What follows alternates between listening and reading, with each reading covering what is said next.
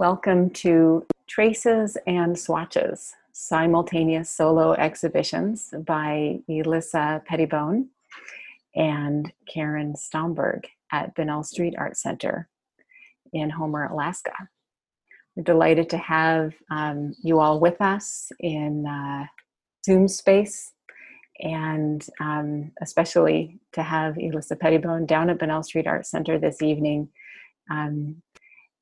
She'll be speaking with us shortly, and we will welcome Karen as soon as she's able to join us. My name is Asia Freeman. I'm the Artistic Director of Bunnell Street Arts Center.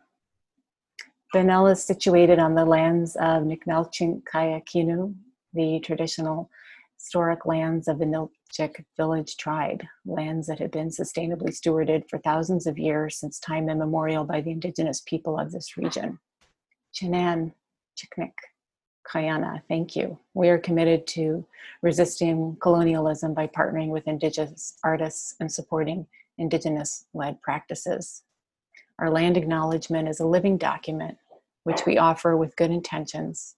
It's not our intention to offend, and we welcome feedback on how we can continue to improve our efforts on this journey.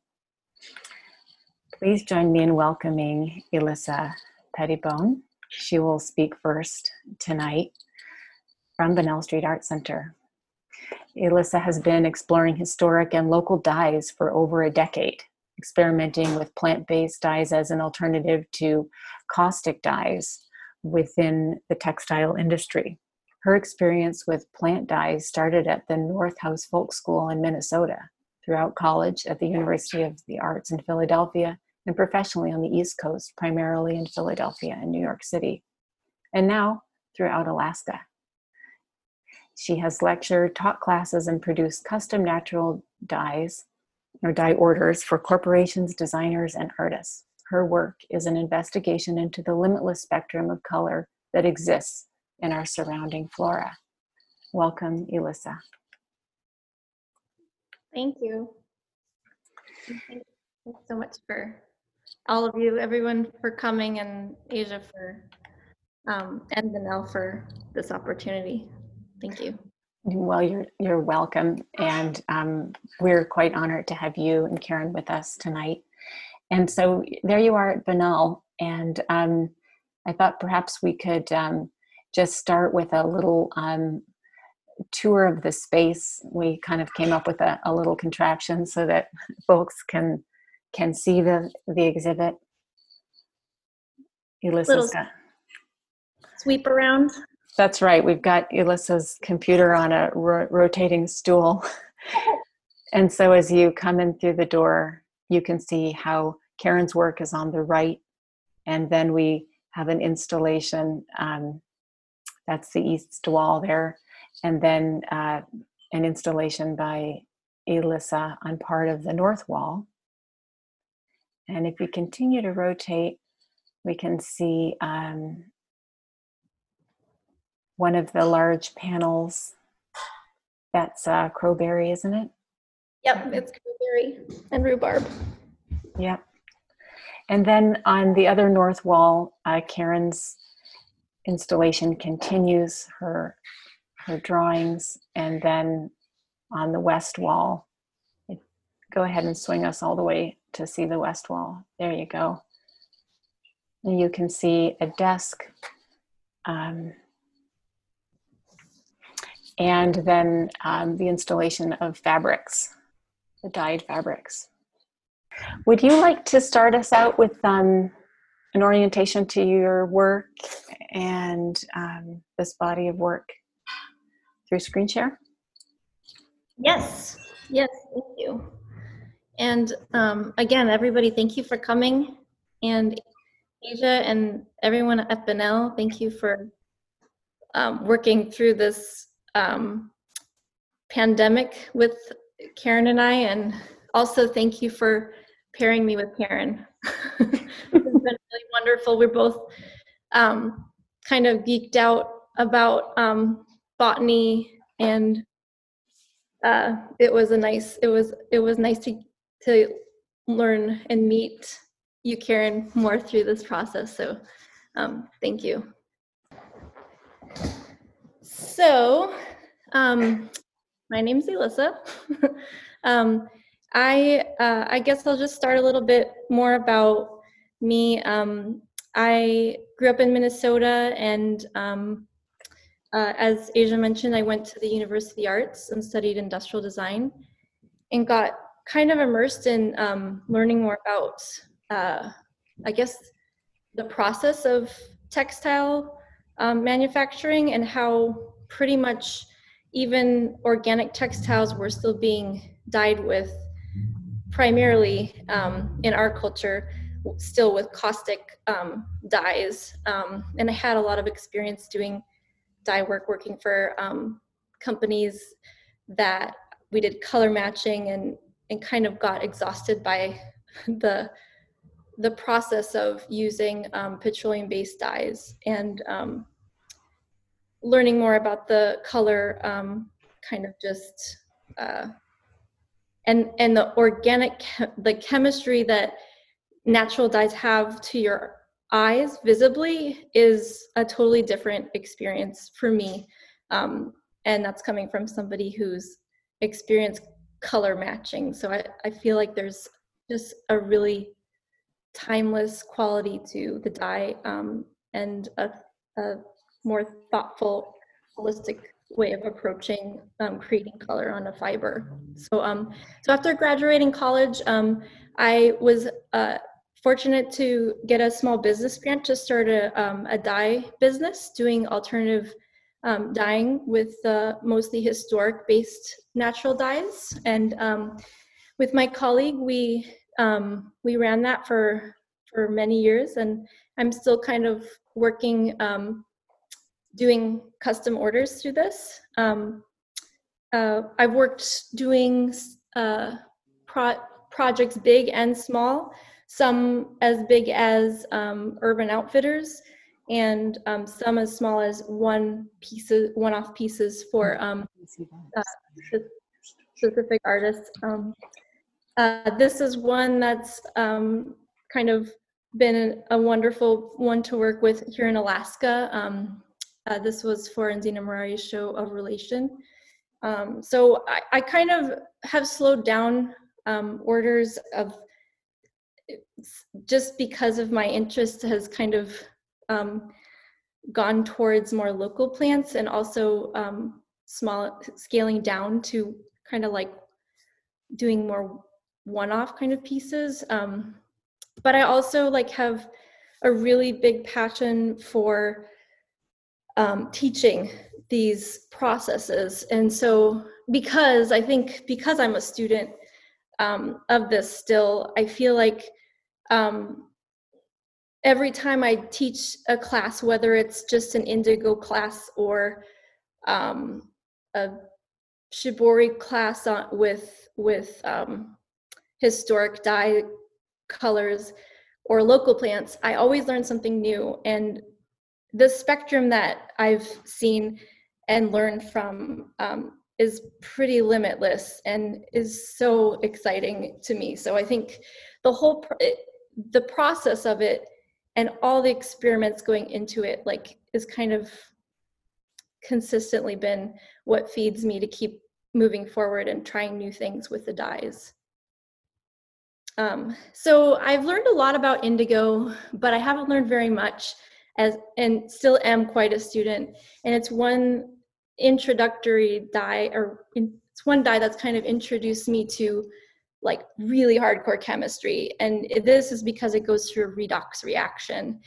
And I don't know if you've ever seen indigo, but it starts out in an environment where it has no oxygen, and it's like a yellow-green color, and it comes out and it oxidizes and it turns blue. And that process alone, it's been around for 6,000 years. I think it was like 6,000, dates back 6,000 years or something. And it's just so fascinating. It's kind of like sparked my interest in chemistry and the work that I have here now, even though it's not a local plant. It is one that can be grown here in Alaska, and it is one that I was able to do an experiment with from grown plant material. And I did grow it in Philadelphia when I lived there, and I've grown it here in Homer, and had some great luck with it. I was lucky to go to Japan and learn about a little more hardcore on indigo and nerding out on indigo, and how this has been passed down and consistently used in Japan. And also the craft of it is something that I kind of keep is always on my mind, the craft of making work that it tells a story in the process. And that's sort of like what, again, that's sort of the most exciting thing for me, especially with the dyes. And the outcome, like the outcome's always kind of, the surprise of the outcome is so exciting. These are just some samples from the experiments I did with the Japanese indigo that I grew here in Homer. Again, I'm still a student of learning this, but it's exciting to be able to grow the plant and utilize the plants that we have access to or to grow. But so what really got me kickstarted with local plants, and what's really kind of why I dove into this project, and I'll explain more, but is just abundance. And I think this is a project I did in Philly just to get me started with. It was an invasive plot, and we were using the dyes from the plot that was just, it had mugwort and goldenrod, and making dye out of abundant plant material is something that I always go by, and it's important to me not to harvest plants that are not abundant. And I think getting color from something that nobody cares about or nobody wants, or just something you just kind of look past, I think is like such a magical thing to find out, like a color, like a beautiful color that you'll get from something that you never thought was there. So one plant here in Alaska, starting to do experiments in Alaska, I found that fireweed was like a golden plant, like so amazing. So you can get yellow from it, but you can also get this incredible like brown and black color. And I started doing experiments with that. And then in some classes, some local dye plant workshops, I kept kind of getting into more colors that made kind of surprising, shocking reactions. So I just the thought, like a lot of people might look at fire and be like, oh, that makes pink. But surprisingly, the chemistry isn't always aligned that way. And sometimes it is. But for instance, this crazy looking kind of insane monster fireweed makes almost a black brown color, and you would not think that, but with certain additives it can make that color. And I think that that alone just kind of like blows my mind. Same here, this is alder leaves. Alder leaves make a pure black, like it's kind of a crazy thing. With regular acid dyes, you can hardly get a black to be a pure black, but with alder leaves and iron as a pre-additive, as a mordant, it's called a mordant, which is the additives I'll talk about, that makes just black. And I was so amazed when I found this out and from a class, and then I was like, I have to do like all of the plants in the Kenai area. This is like so exciting. And so alder, I love doing experiments on different fabrics too. And also the technique of mark making is really exciting to me when using different additives. So these are just some examples. This was a show I had at the International Gallery of Contemporary Art, and which I just did studies with different alder and iron processes. So that, like I said, that whole thought of like, oh my gosh, every plant in the Kenai area could have so many different reactions. I'm going to propose this. And I was so excited to be able to start this project and get accepted for an exhibition here. So that's why I'm so thankful and happy, because I may not have gone through with all of these experiments if I hadn't gotten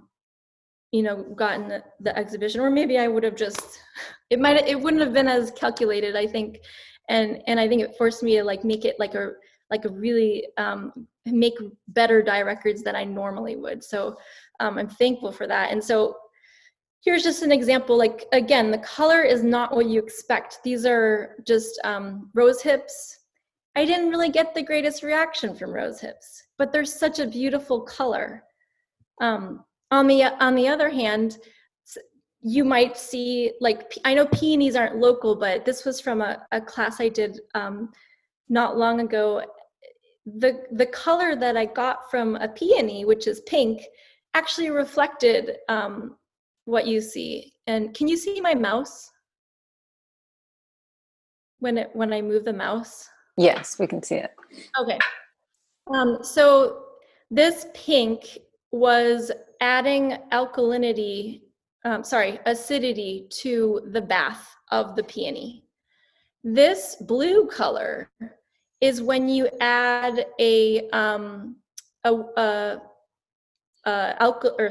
when you make it more basic. So you raise the pH. So this, I added a little extra washing soda.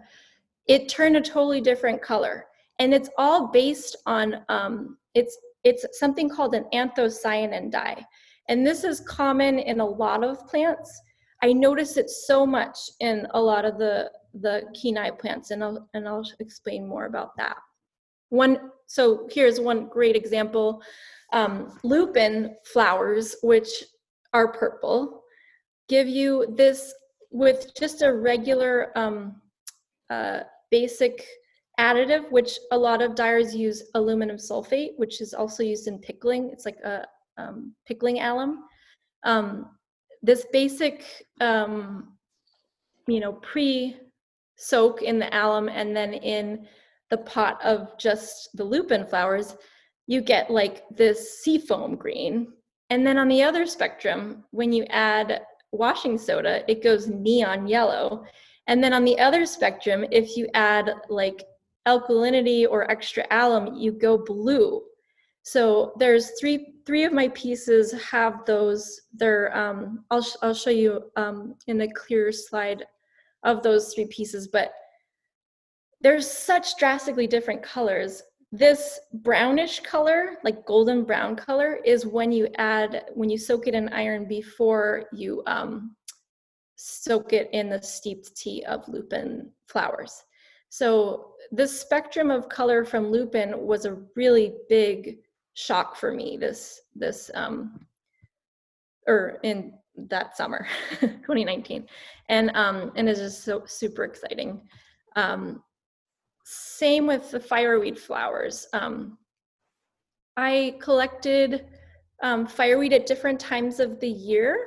So I collected young fireweed, and then I collected flowers of fireweed, and I got fairly different reactions with the fireweed and iron. I got more of a purpley color, whereas then later in the season, I got more of a gray color with just the leaves.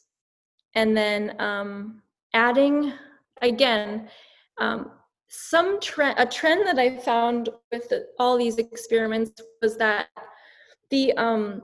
all the yellows, every single yellow that I found came out of any plant. All the yellows, if I added alkalinity, if I raised the pH, it would get brighter. And so this happens with pretty much every plant I tried. And I don't know if that has to do with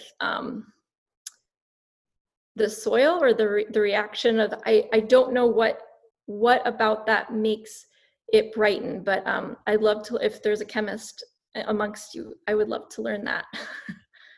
Elissa, could you just shift your computer so that we see more of your installation behind you while we're looking at, yeah. Just, you just turn slightly. Yes, a little more, perfect. Thank you. Okay.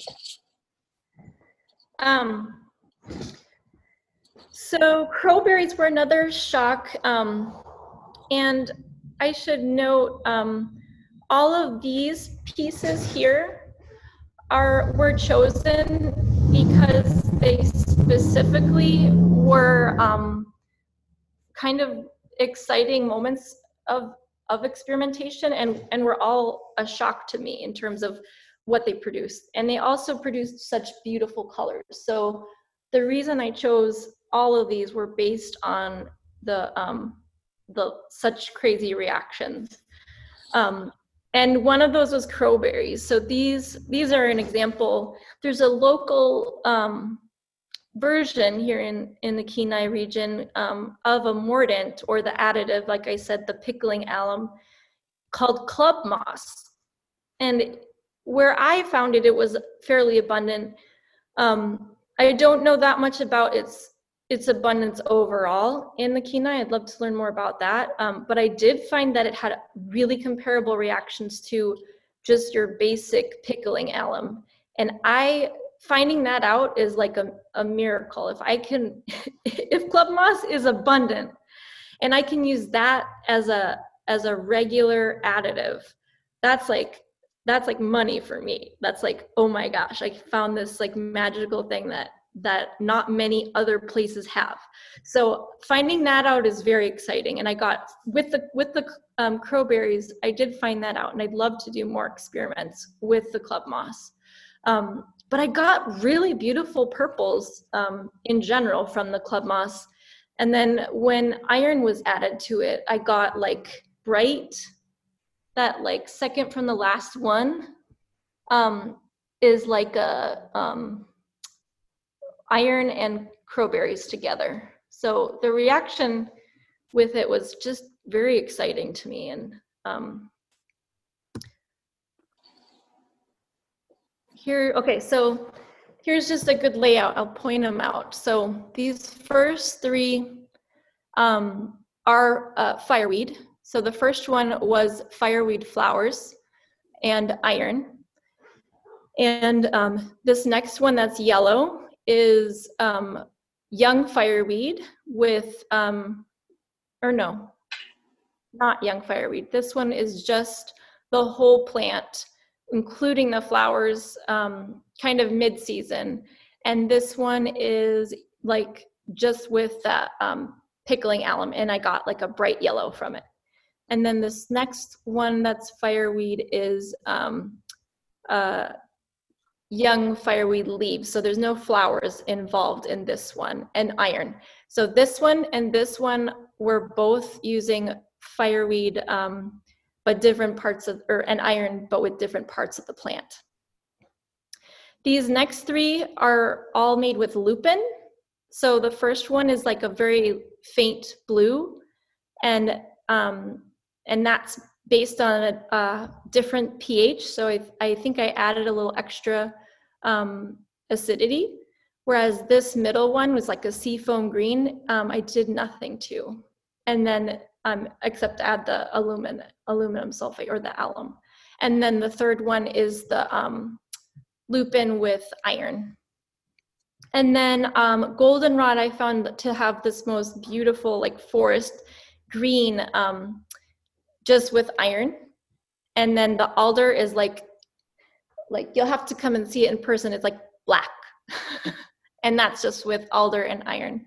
And something that's interesting to note about a lot of the plants is that they do have like a reaction a lot like an old-fashioned gall ink, and that's because they have the leaves have a high concentration of tannic acid. So I found that a lot of Alaska plants have very high concentrations of tannic acid, especially the fireweed and the alder. And then the next two, again, those are the crowberries. So the first one was just the alum, or no, that's the club moss with the crowberry, and then the iron and the crowberry.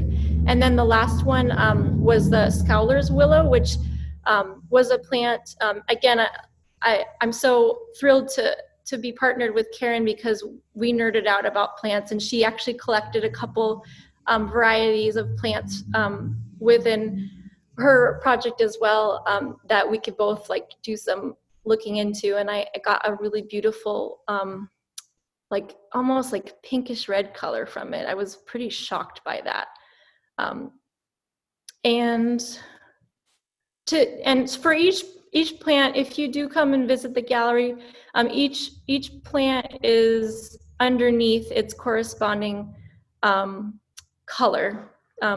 And I think even the additive, the one piece, actually I didn't mention this piece, but that's crowberry with rhubarb as the initial additive. And so that made actually a really dark color because of the acid in the rhubarb.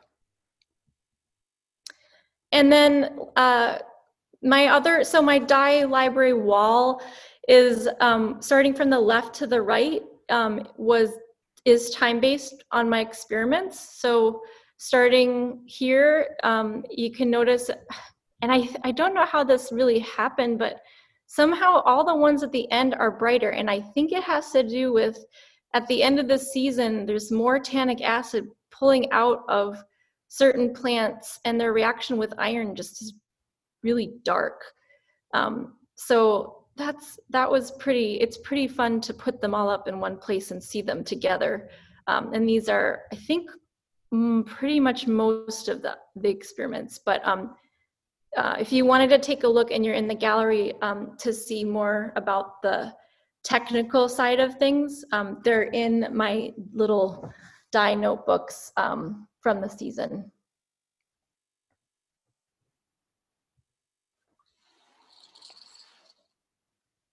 And that's all I really have for you.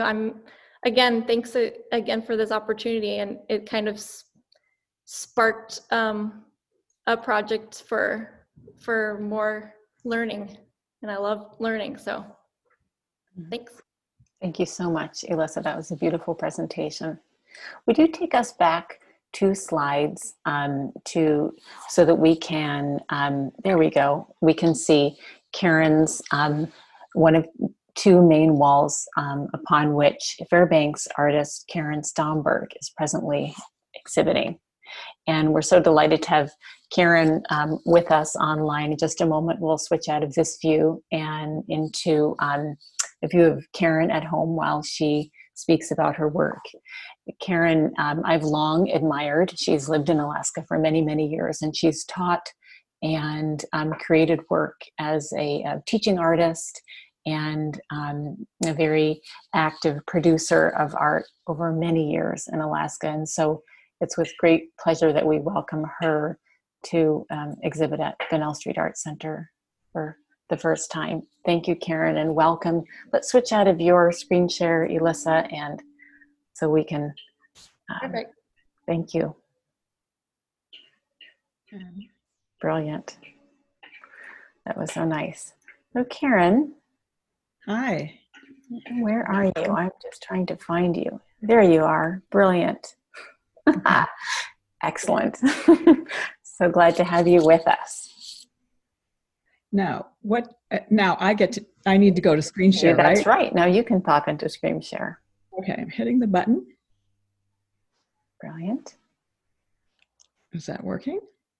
It sometimes takes a second to make that transition. I think you might need to double click on that screen share button, so maybe try one more time. There we go. Okay. Brilliant. Yes. And you can just, you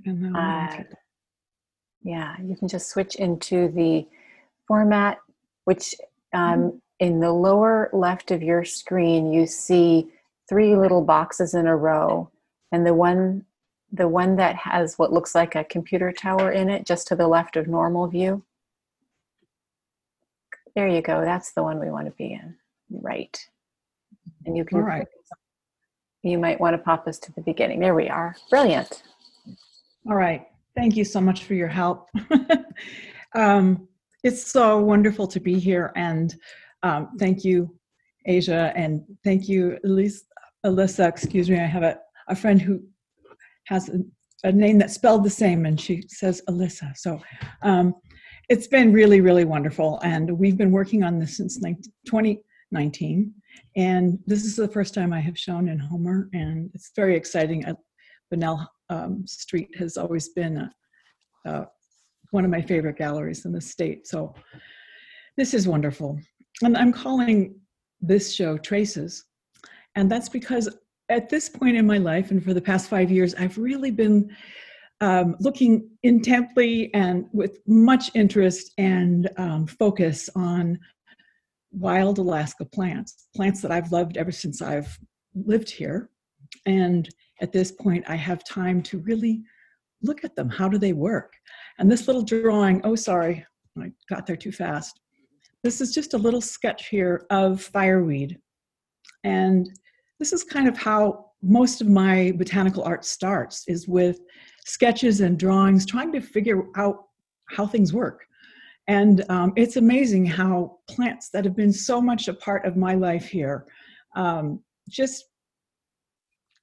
have not had any understanding of how they reproduced. Or, you know, for instance, this fireweed, you can see if you pull up one of these fireweeds, you're going to get along this little rhizomous root, you're going to get several more. They're all connected. And it's kind of a nice metaphor for how things are really connected. And so that's kind of why I called this Traces in a way, because I've been really tracing for myself things that I've known, but really, really digging into it deeply. So in 2015, I started really looking carefully at iris. I looked at the root and the rhizome of iris, and I drew it, and I picked everything apart, and I cut everything apart, and I watched and I watched, and I just sat and drew and drew and drew. And I made this 6-panel folding Japanese screen of these 9 by 12 studies. Each page of this was a study. And I learned so much. I mean, it was just a way for me to organize what I was learning. And the result was this botanical drawing that has a lot of classic features in that it shows leaves from the top and from the underside. So in a traditional botanical drawing, the artist was usually trying to really create a drawing that is very identifiable. And so you wanted to have as many aspects of the morphology of the plant, so different stages of growth. So there's iris seeds coming out of some seed pods down there. You would never see all of this happening all at once, but sometimes maybe. The top and bottom of the leaf, as I said, and then pods in different stages of growth and buds. So that was my first really full-blown botanical drawing. And I'd been aware of herbariums and that there were specimens in the herbariums. And I started looking online at the herbarium at the University of Alaska Museum. And I was just fascinated that there were so many, and there were so many beautiful, beautiful things to me, in my eye. They're all digitized now. So all over the world, there are millions and millions of specimens that have been collected, digitized, and you can use them and find them. This one was collected by Carolyn Parker in 1995. And so it's not super old, 25 years old, but I was really, really attracted to the amount of color that's still left. Again, there's the traces there. It's very delicate. It's very transparent. And so those became a pair, and I helped curate a show called Arboreal Forest, which was writing, and artists in mostly the Fairbanks area who were working with any kind of image of the boreal forest or pieces of the boreal forest and crafted. So this was my first herbarium specimen that I drew. And that winter, I started thinking, this is another one from a different show, but the winter after this, I started thinking about who it was that hunted plants in Alaska. How long had that been happening in Western science?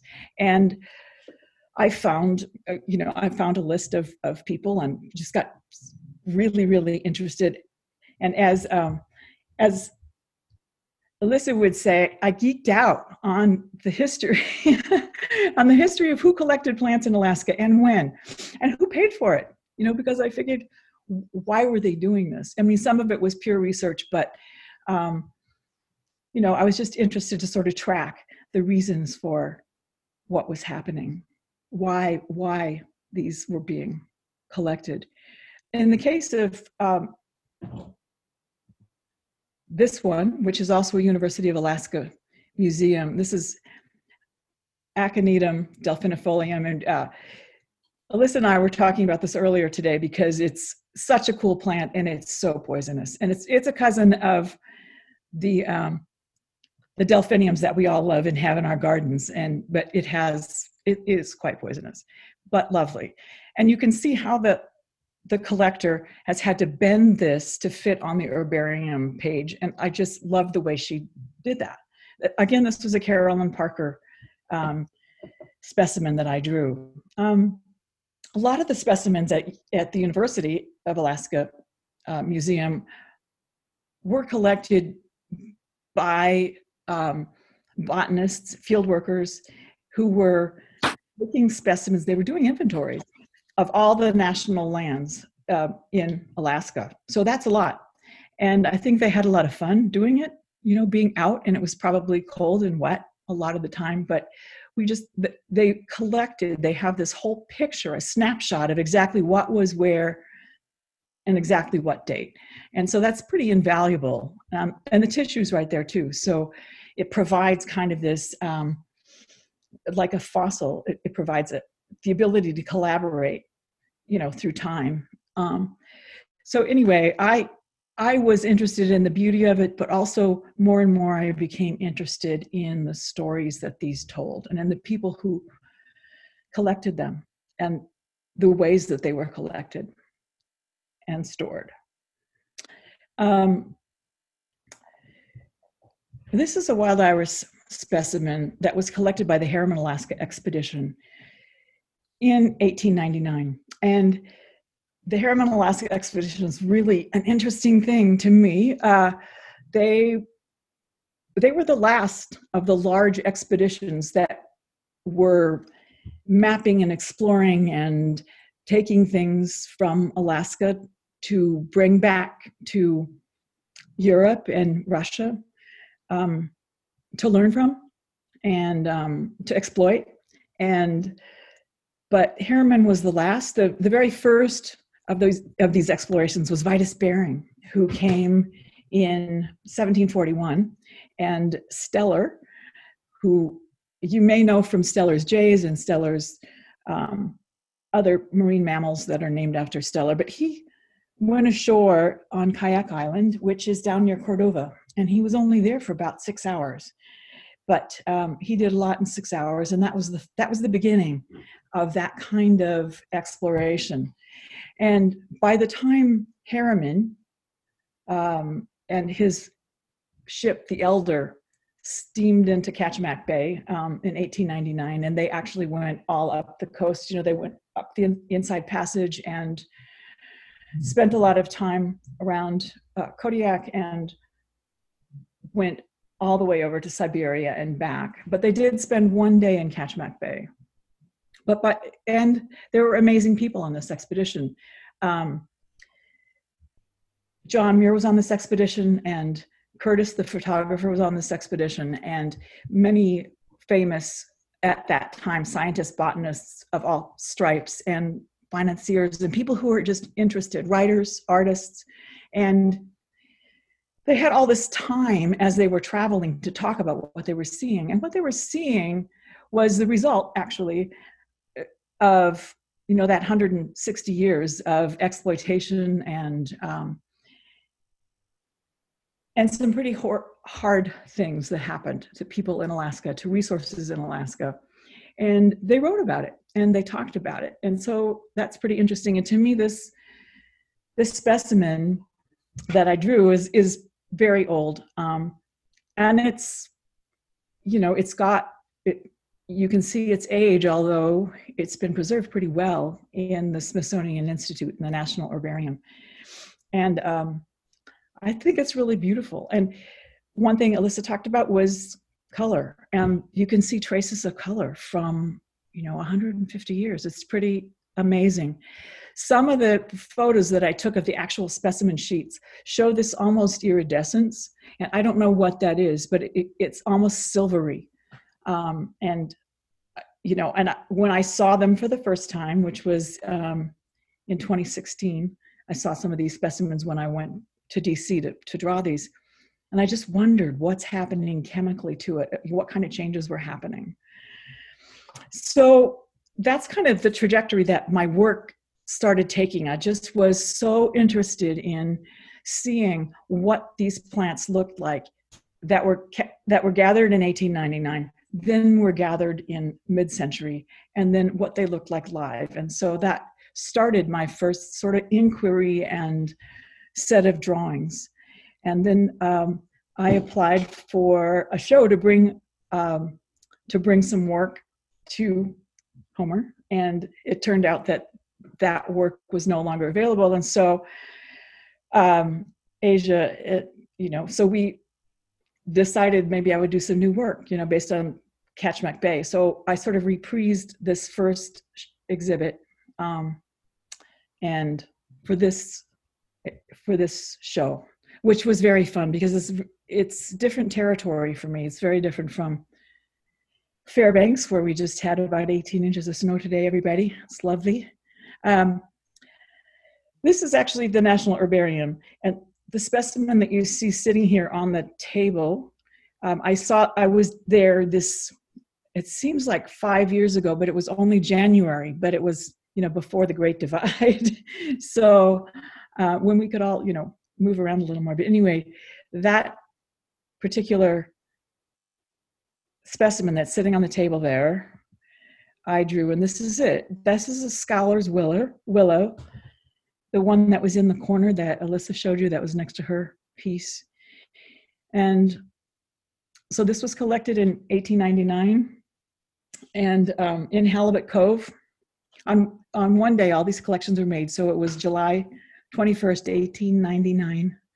And then this is a close-up of my drawing.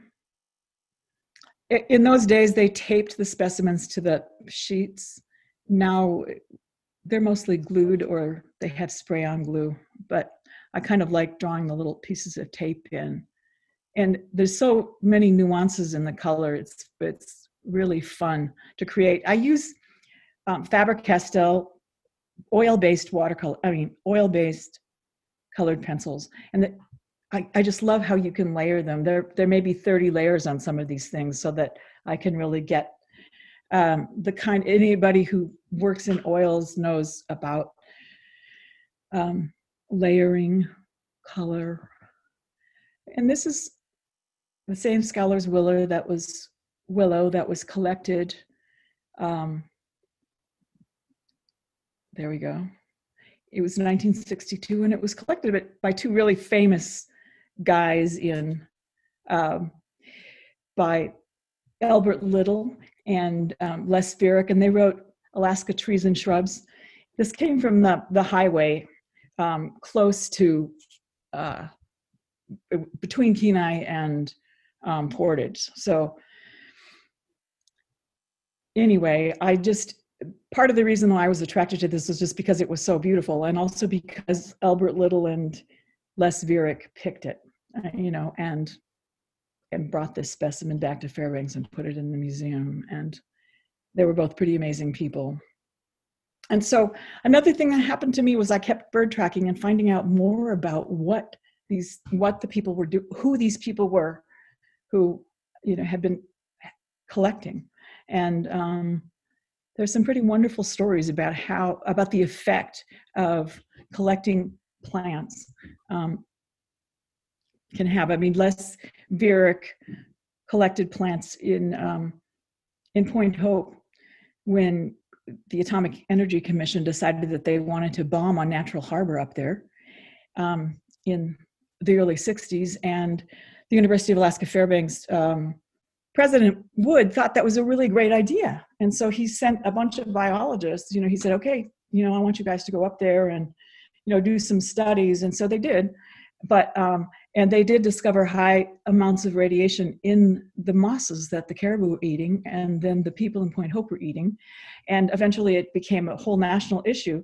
And so it was one of the first, effective, they stopped it, so it was one of the first really effective, environmental actions. And so anyway, I know I'm digressing a lot, but it's interesting how these plants can, and their stories can be entry points for a lot of interesting things. And this is a live scholar's willow that came from a friend's property in Seldovia in 2019. And a close up of that. And this is Sitka Mountain Ash, and a close-up. This was collected in Halibut Cove as well in 1899. So this is a very old specimen. And I tend to really love I really love drawing these old specimens, I have to admit. This is Sitka Mountain Ash specimen from. I'm happy somebody is sitting in front of what my date there. Okay, so I think it was from about 1962. The thing that's pretty fun is that, no, actually it was for 1980. This has such a similar way of composition. I mean, I'm drawing it the way that it was laid out on the specimen sheet. So that's why when I drew my own, I decided I would take the live plant and lay it out in a very similar way to that one.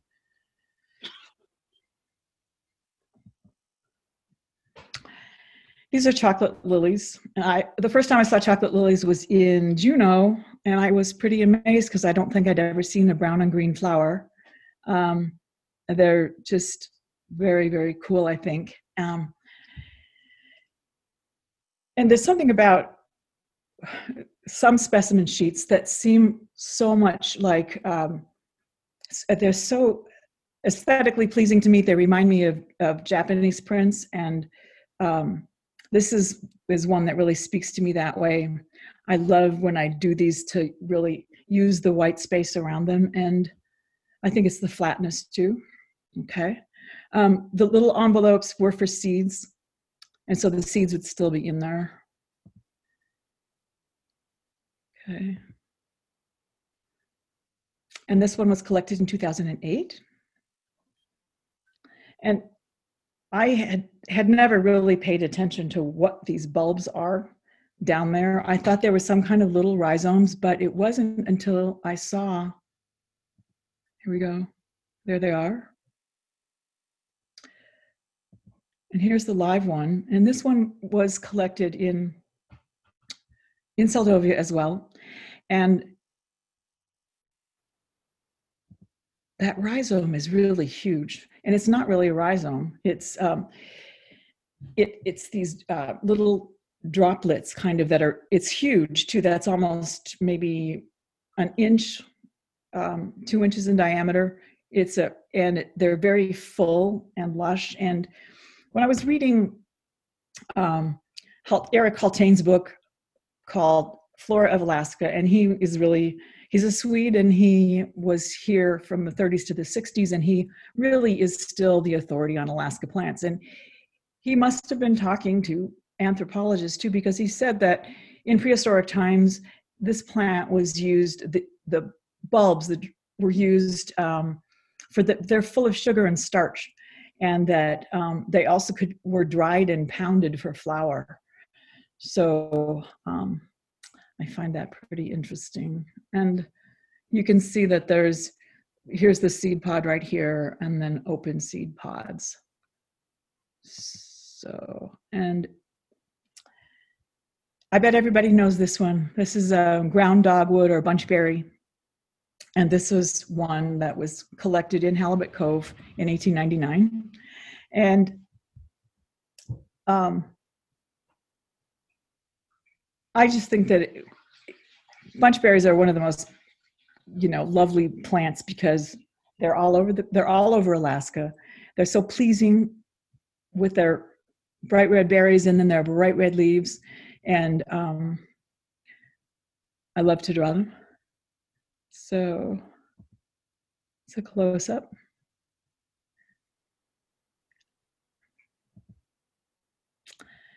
And this is one collected in 2003.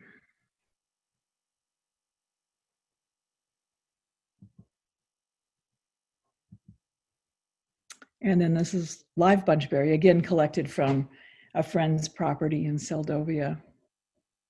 Very fun to draw.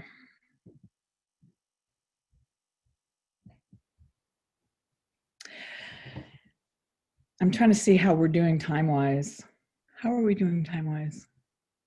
We have a few more minutes. Okay, well, I was just going to flip through some of the drawings from 2018 from the Collected Treasures show that was, I made a book out of. So there's another mid-century iris, a really long skinny iris. As you can see, it had to be folded over with a tiny head on the top. And again, just so fun to try to draw that translucent color. Bunchberry, again. And this actually was collected by Les Viereck in the 60s here in the Fairbanks area. And it just so reminds me of the whole carpet of roses that we get in the summertime underneath, maybe with bright green horsetails, and then just layers and layers of these. The whole forest will be covered with these in bloom, with roses in bloom. This is Rosa acicularis, and it's everywhere around Alaska, wild rose. And in our birch forests, this is an understory for, probably a full month in the summer, let's say. And this is one of my favorite plants. It's really tiny. It's a little pixie-like plant. It's called twin flower, or Linnea borealis, and it was named after Linnaeus, Carl Linnaeus, who was the botanist. It's all over the circumpolar area, as most of the plants that I draw are found in the circumpolar region. But this guy sends out these tendrils that are bright, bright green. This is an 1899 one, so it is a darker one, but it's pretty amazing that a couple of the little delicate little twin flowers lasted, all of those years on this sheet. But it's bright green and dark green. It sends out these bright green tendrils, and then these little flowers pop up. And so you just get this really starry look on the forest floor with this Linnea borealis. And this is as you can see, it's a fireweed that was bent in a very strange angle. This particular one actually was taken from a site that's it's a long-term research site in Fairbanks. And then bunchberries from Fairbanks it seems like the most bunchberries up here are not as tall as the ones that I saw in Seldovia and picked in Seldovia. And this is just part of my process is doing these value studies called grisaille before I add color, and then adding layers of color, layers and layers of color. And this work is really unlike most of the work that I've done for my whole life, except for drafting. But it really suits me now. Once I learned how to do it and learned, it's very, very satisfying, and takes a long time, and is meditative, really. And so I love all aspects of this, tromping around and finding the plants, drawing plants. And so most of my botanical drawings that you've been seeing are done purposefully in a sort of a flat and graphic style. And I'm really attracted to old botanical prints that are engravings, and they have a certain unique look to them that I like a lot. They're sort of flat and have white space around them. And they also, I've already said that I really, really like the Japanese aesthetic and Japanese woodcuts. And so those inform my work as well. But this is kind of botanical art that I can also do and that I do sometimes, that is just, that has more, more three-dimensionality to it. And so, but it's a choice, you know, that I've made to do those other ones that way. So I think I'm about done here. Beautiful, Karen. Thank you so much. What a lovely presentation. Could pop out of your screen share. Go ahead, go ahead. All righty. All right. Marvelous. So I'm just going to put us on the full room view and invite people to turn their cameras on. And if anybody has a question of the artist, you're most welcome. Karen or Elissa, you're both here with us. I have I'm Elizabeth Cook from Fairbanks, and I have a question for Karen. What her medium is for coloring? Is it watercolors or pencils or chalk or what? Well, all of these are colored pencils. So it's colored pencil on watercolor paper, and I use an oil-based colored pencil because I can use them almost like oil paints. I can make layer upon layer with them. Sometimes I use watercolor as a base tone as well, but it's mostly colored pencil. Thank you. Yeah. I have a question for you. I'm so glad that you're mentioning Hultén, because he and Les Viereck were such good chums, and that book weighs about 20 pounds, but it's one you want to have in your backpack. I know. It's wonderful. Hi, Felicia. I see. Right, and I actually have a broken wrist, and I've been hauling that thing up and down the stairs while I geeking out reading Hultén. Yeah. Yes, so do I. Hi, Karen. It's great to see you, and this is such a wonderful thing to get to watch after we really have been shoveling 18 inches of snow today, and it's like I've already been out 3 times, and I've got to go out one more time before bed, or I won't be ahead before I have to go to work at Northern Threads tomorrow.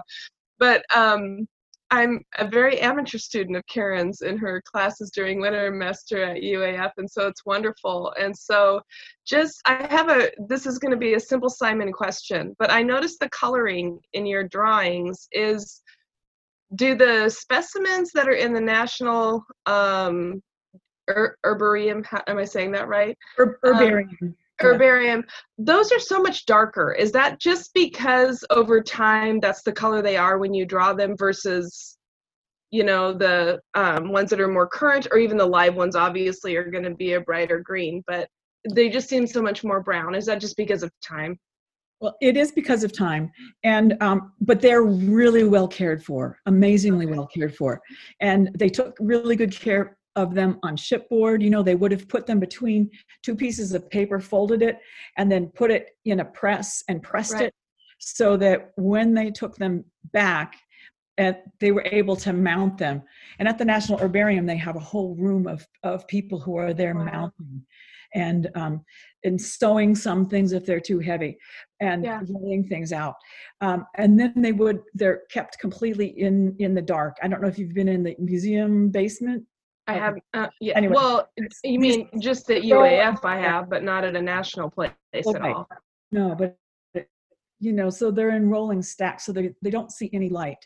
But some specimens that I've seen that are from even the 80s and 90s, if they weren't handled properly, they're just brown too, because they got too much air, they weren't pressed quickly enough. But it's amazing how good the field scientists are at taking care of things, and Yeah. It's great to see friendly faces. I love it. And Elissa, I don't know if I'm saying your name correctly. Your work is phenomenal, and your whole dying library that you had hung on the wall there it's just fascinating. So thank you so much for sharing your craft with us today. Thank you for listening and visiting. You bet. Karen. Wonderful to have you all. Yeah. This is Bonnie Dillard from Kodiak. I knew you. Hi, Bonnie. An art teachers group, but Elissa and Karen both, I wanted to tell you I've been experimenting with what's called eco prints, where you take plants and lay them on paper and fabric, and you boil them when they're pressed between, and it's fascinating to get those color impressions. So you've done that. Yeah, it's pretty fun to. I mean. It's so just playing with it is it's like you're like what where did that color come from? It's the whole reveal that's the best part. You're like, oh, you take it out and you open up the press, you're like, what? Putting iron, pieces of iron in there, and then boiling it, and it's just so you've done that, the boiling. Yeah I've also tried another process of steaming it so that it doesn't leach as much. So if you steam it, then it sometimes the full plant can show through, which is kind of cool because you can see a lot of detail that way too. Okay, I just wondered if you guys had done that. I love to do that and then do a painting into it. So cool, that's awesome. I enjoyed both your presentations. Thanks, Bonnie. Thank you. Yeah. Elissa, can you hear me? Yes. Oh, fabulous. I was just so excited. I was just about buzzing out of my seat. I want to do some. Anyway. Do some. Yeah. Yeah, same. I was, I guess seeing them all together, I really, if anybody is in Homer or can come down to Homer at some point, it's really lovely to look at all three versions of her drawings of the span of the plant, because it's just beautiful to like you said, the pressing and the greening, like the age of it really shows through in your drawings, and it's just so beautiful to see them together. So I definitely encourage everybody to come and when I was installing, I was like, I'm gonna spend on my little breaks, I'm go look at one and then go back and then go look at another and go back. It's really nice. Yeah. It's truly theatrical, the way the works coexist in the space, but also very, very subtle. And so I like that they are sort of listening to each other so well. Mm-hmm. Thank you so much. It's been such a pleasure to spend the evening with you all, just to be gathered in these times. Really an honor to show your work here throughout the month of November. And just to let you all know, Bunnell is open Wednesday through Saturday, 11 to 5, and on Monday and Tuesday by appointment for vulnerable individuals. So come on in and check out the show if you can. And if you aren't able to and just would like somebody at the gallery to FaceTime or Zoom with you again to look at anything specific, we're really delighted to do that. So take care. Okay. So much. Thank you so much. I love the stories involved. Just the Harriman experience.